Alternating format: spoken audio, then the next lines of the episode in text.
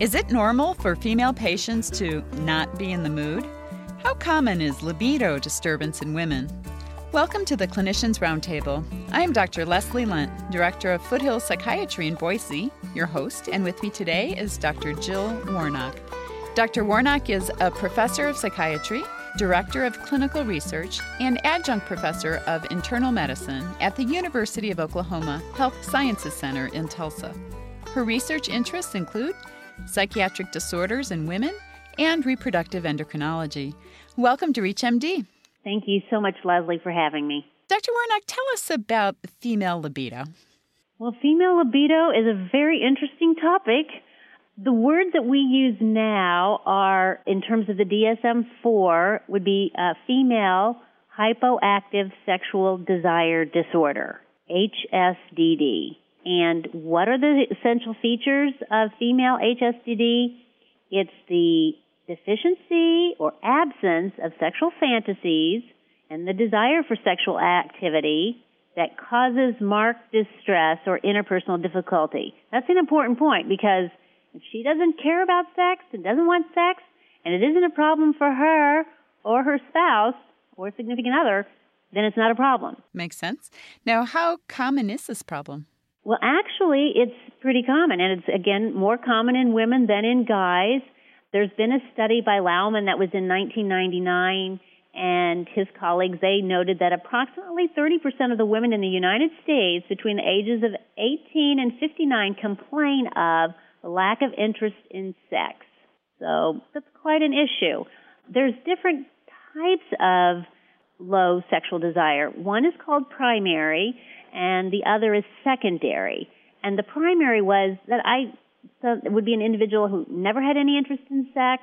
It just never was an issue for them and just really never cared about it the women that I do my research with and take care of more are those that what we call secondary or acquired female hypoactive sexual desire disorder. The best way to describe it, and, and these women get it when I tell them, I says, I want to take care of the patient who says, I had it, I lost it, and I want it back. Mm. and so, and I want it back that they want it back, that they just don't want it back for their husband, but that they want it back for themselves so that they too can feel that sense of intimacy and joy in life that having a good sexual, a robust sexual desire uh, provides. And in fact, I, there was one Wall Street Journal article several years ago, and I hope I'm quoting it right, but it was just like if going from sex from once a month to twice a month makes Americans, both men and women, as equally happy as having an extra $50,000 in the bank. Wow. These guys uh, quantified it. So uh, that makes it pretty impactful. Sounds like a Wall Street way of looking at things, yeah, doesn't know. it? exactly. So, if we think about these women with a secondary libido disturbance, what is typically the primary problem? That's the complicated issue because women are are more complicated. And that's what's important in terms of the diagnosis. Obviously, it all begins, you know, with a good history, and you want to determine if like I said, let's assume that it's it's secondary, so that they had it and now they lost it. You want to make sure that probably the number one issue is do they like the guy? Do they uh, like?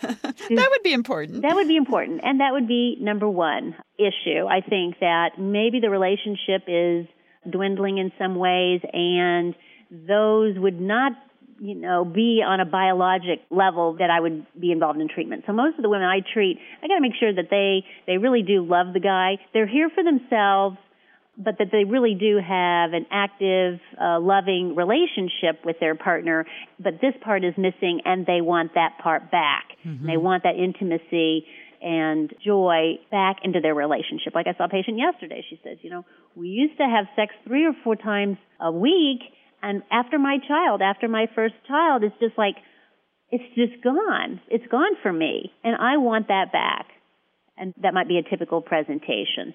So what else? We want to make sure that the quality of the partner is good, as I mentioned. The other thing is to make sure that the partner is pretty, um, I don't know how to say this delicately, but experienced. You know, we change. Women change over time so that what might have we might have enjoyed at one time in their life now may be different, especially after they've had a baby. So that you may have to kind of explore issues differently. Um, the woman has to know what she likes. I always tell them so that she can explain it to her husband because she may have changed. And like I've had a patient say, well, you know, Fred, I really like him, but you know, he's just got one move. and I say, well, you know, part of that is you need to explain, Fred, what you like now if you want another move. And so, so that communication becomes obviously very, very important.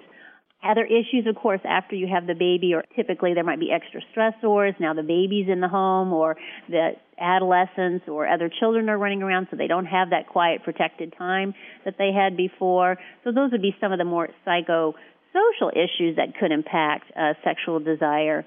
But then on a more medical side, you certainly want to look for recreational substances, and probably the worst would be um, alcohol.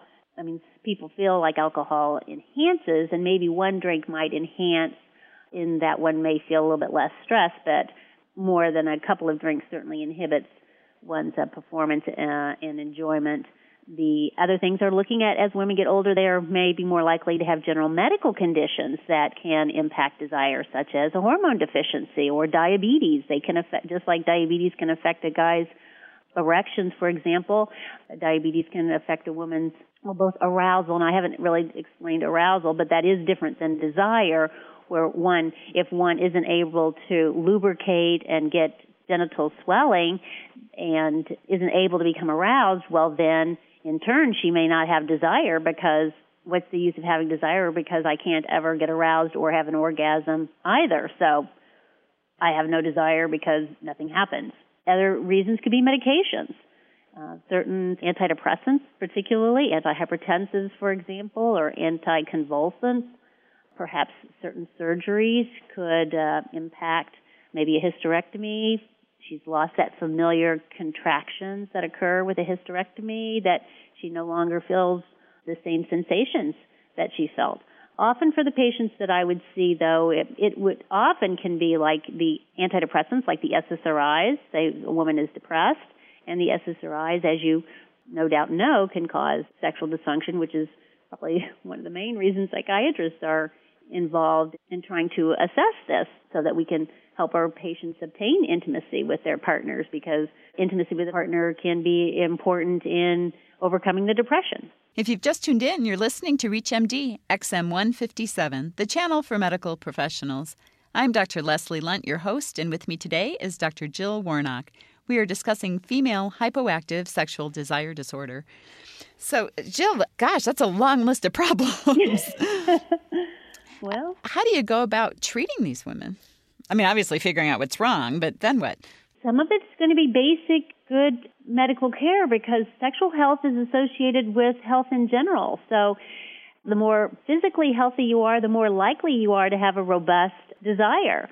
So, just like what every doctor and clinician wants their patient to do. You've got to stop smoking and avoid alcohol and limit any illicit drug use, which certainly can do that. Uh, try to exercise, proper nutrition, good sleep hygiene, stress management, particularly if they're feeling very stressed out. Women carrying too many roles, working full time, still taking care of the house, and so forth. I had one patient, she told me, actually, she was a normal because we were doing the study and we were looking at normal individuals who had great sex and you know they were happy to be participating in our study just because they enjoyed it so much they wanted other people to have that benefit as well.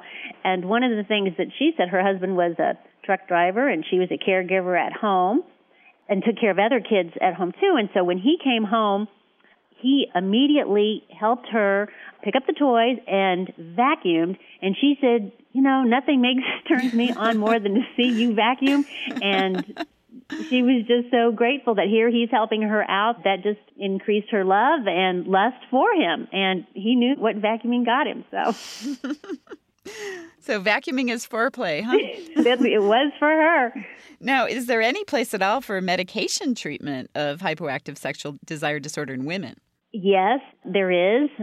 We did one study. It was a double blind placebo controlled trial. This was with men and women who had responded to an SSRI, for example. So they were on an SSRI and they were well, but they had problems with sexual functioning.